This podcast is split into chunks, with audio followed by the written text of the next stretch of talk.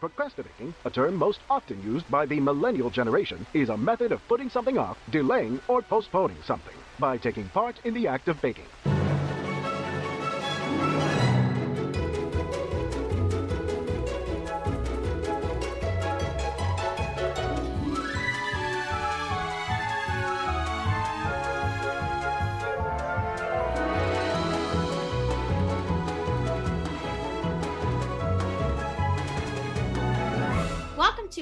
To Procrastinabaking, a place to talk about our baking obsessions and avoid doing everything else. Coming to you from Southern California, I'm Louisa. And from Eastern North Carolina, I'm Rachel. Happy Thanksgiving, Rachel. Happy Thanksgiving. This is a special Thanksgiving mini-sode celebrating family, cookbooks, and the blessing of literacy.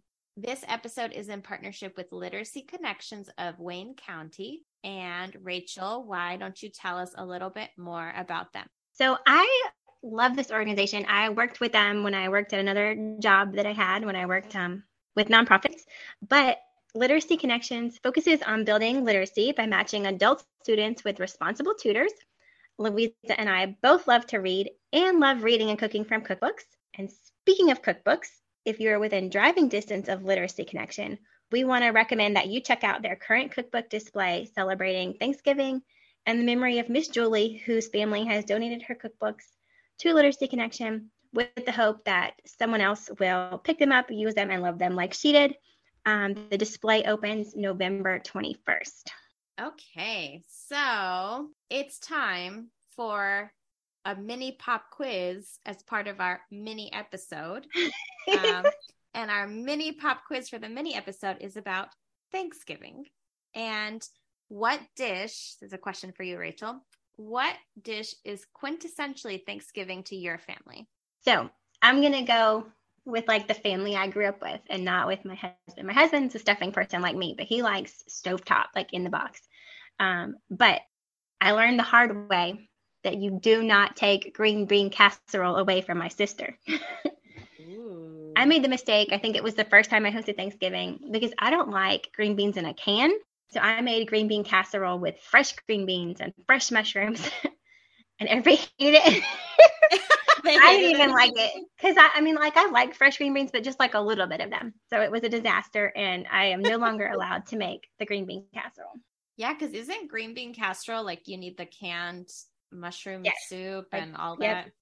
Listen, no one's trying to be healthy and fresh on Thanksgiving. It's canned everything. That's what makes it feel like a real holiday. Holidays come in cans. right? oh, I love that. So what about you guys? Um, I kind of hinted at this during our last mini-sode, but our and I think it's it's true. A lot of families don't really put a lot of emphasis on the turkey, which is ironic, right? But in our family, the turkey is the star. And the stuffing is like a close runner up, but my dad is like the the turkey guy. He like takes 2 to 3 days to marinate the thing and no one's allowed in the kitchen while he's doing his stuff because he doesn't want anybody to accidentally add something or knock something over that he needs.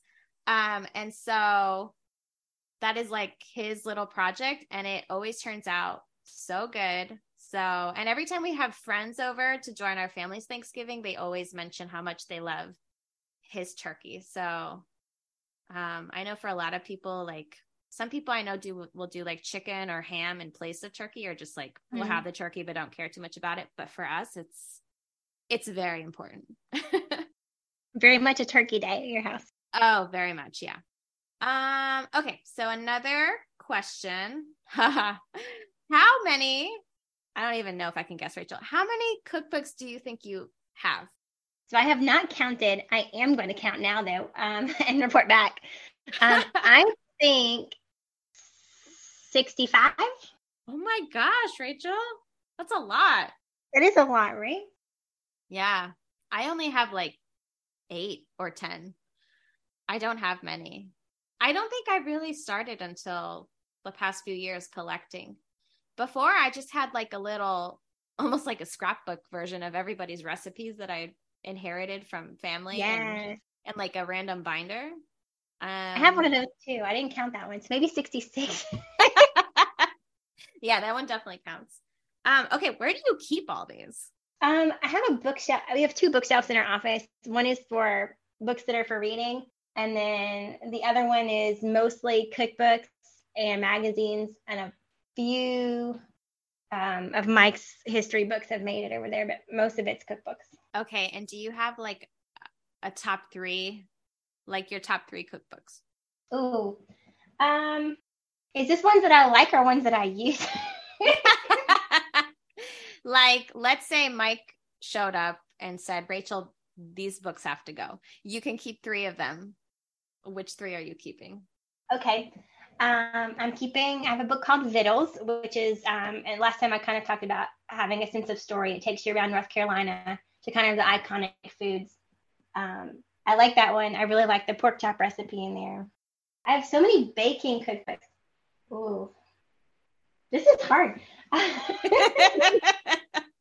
You're like picturing having to physically give these books away, and it probably hurts. I, sad too, though, because I've just now noticed there's quite a few that I haven't baked from or cooked from yet. There's a book I like. It's called Bread and Wine, and it's mostly probably memoir with recipes throughout, like every chapter or whatever has a recipe at the end. But I really like it. It's about um, it's bread and wine, the allusion to um, communion, and it's ah. the book about like hospitality. So I'd probably keep that. I really like that one. And then I, would have to pick a baking book. Um, I'm gonna go with just off the bat. I'd probably change my mind a hundred times before they went out the door. But I like Dorie's Cookies by Dorie Greenspan. Oh yeah, I feel like you've done a lot from Dorie's Dorie's books. That makes sense. Wow, I feel like that was like a personality quiz asking you to narrow down six and into your favorite three. I like that. Right? That was hard. Yeah. Yeah. But now I'm inspired to go look through the ones I haven't cooked through and see if I need to keep them or not. This could be like your um your like Julie and Julia. Do you remember that book that was um that could be like your version, like cooking out of all the ones you haven't cooked from and then blogging about each one. Keep them or not. Yeah. I'll have to come up with a clever title for that. But yeah, that would be a fun project. okay, so just like last time, we have browsed through Miss Julie's cookbooks and chosen recipes to try. So let us hear about yours. Okay. So my second recipe came from the same book that we discussed in our first mini-sode, which now it's a very long title and now I can't remember. Oh, I deleted it. I'm sorry. It was. do you still have it, or do you need me to say it? Um, I know I thought I had it pulled up on my Google, but I don't. What is it? It is Grandma Rose's book of simply delicious cakes, cookies, pies, cheesecakes, cake rolls, and pastries. There it is. Circa 1975. Um, and I talked about in the last mini-sode how I loved finding Miss Julie's little notes in the cookbooks. And so this recipe had some notes in it too, which I thought was really cute. And so I decided to make um, a pastry that was titled Apple Slices.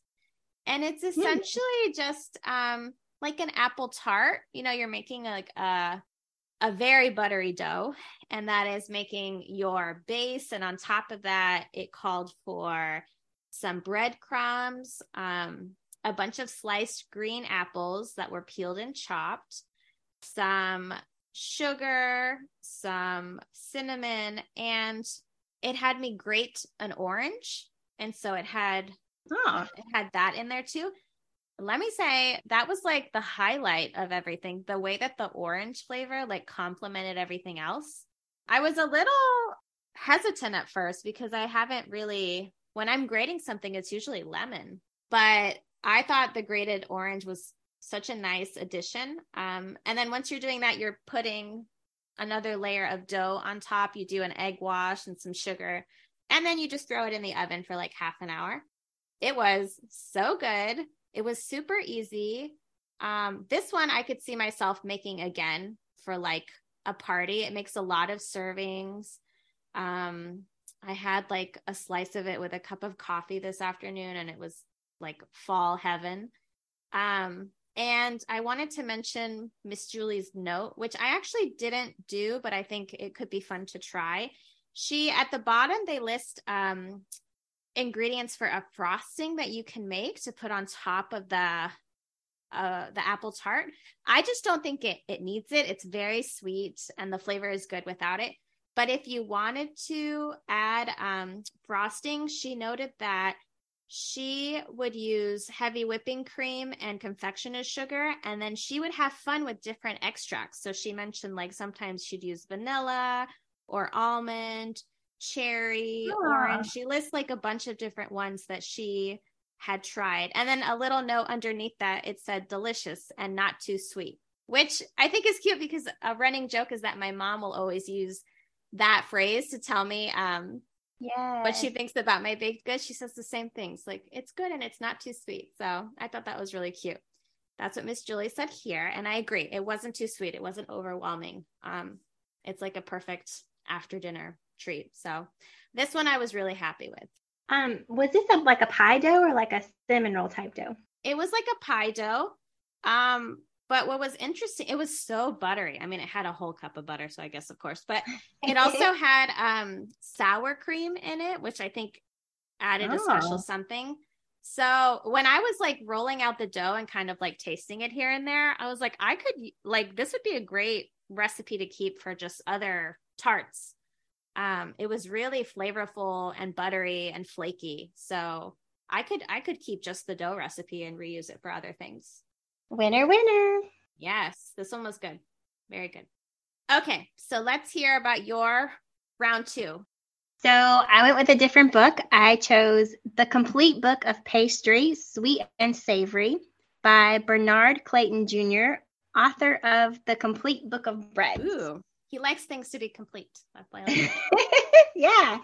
And um, there was a note in here um, that he wrote, I think, two books on bread, and they were translated into French and Spanish. And someone said, Well, if you can do that, why can't you do it for pastries?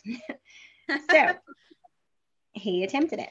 And he dedicated this book to his wife, which I thought was really sweet. But it was because she tasted all of the pastries in the book. First, where they were originally made, you know, San Francisco, Budapest, Brussels, and then again in his kitchen. And she swore she never gained a pound, and he believes her. so I thought that was cute. that is cute.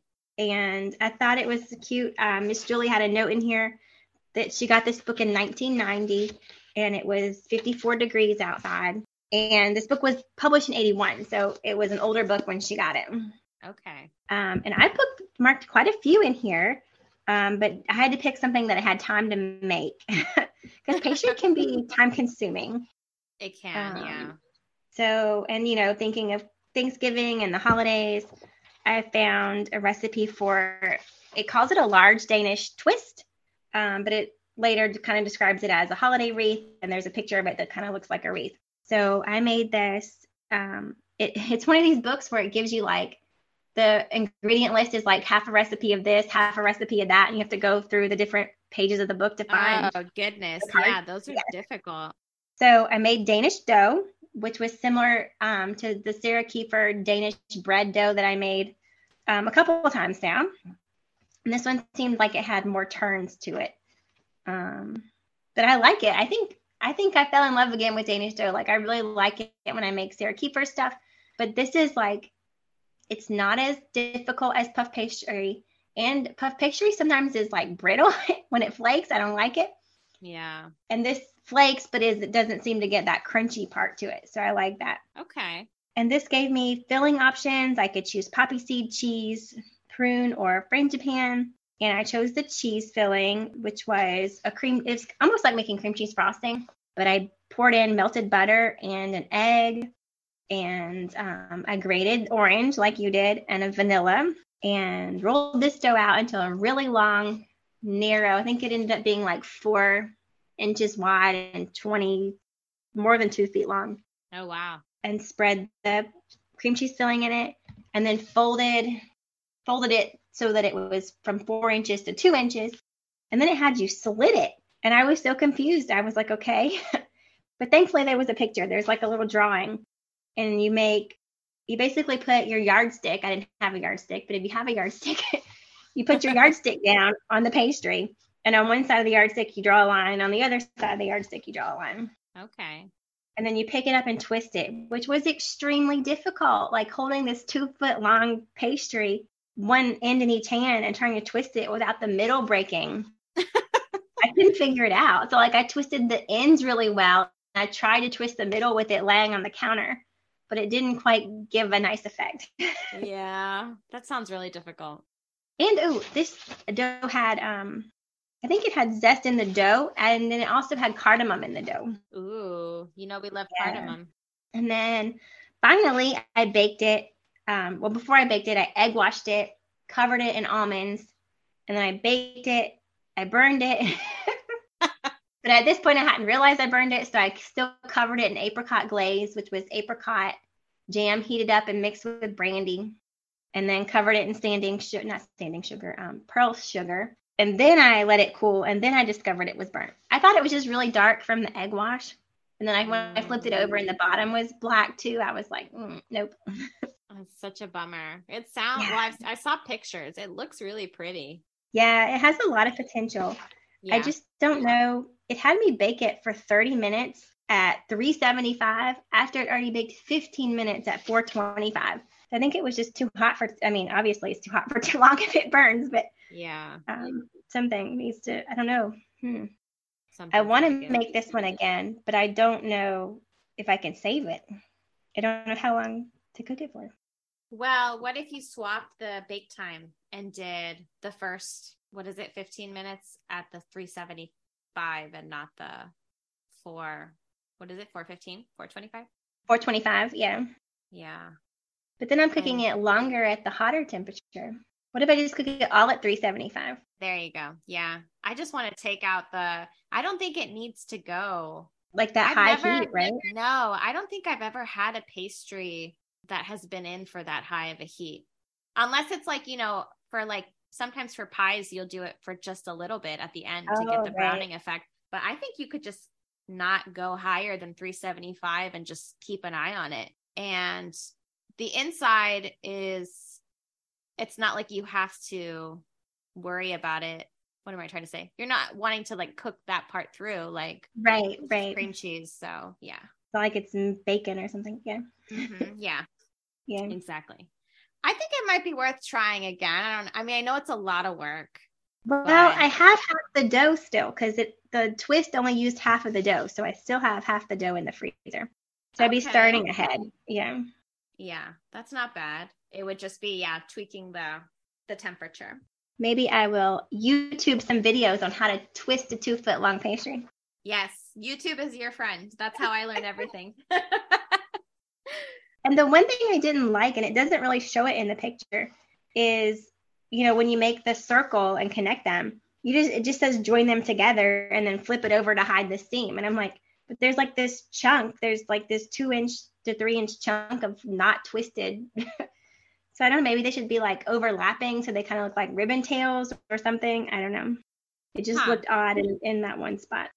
You know what? This might be uh not likely, but maybe you could find someone making that recipe on YouTube, like specifically that oh, recipe. Yeah. I don't know. I mean, I know there's a ton of recipes I mean, in the book, but maybe just like a pastry wreath and watch how they mm-hmm. yeah they do it. Yeah. yeah. That's yeah. a good idea. I'll try that.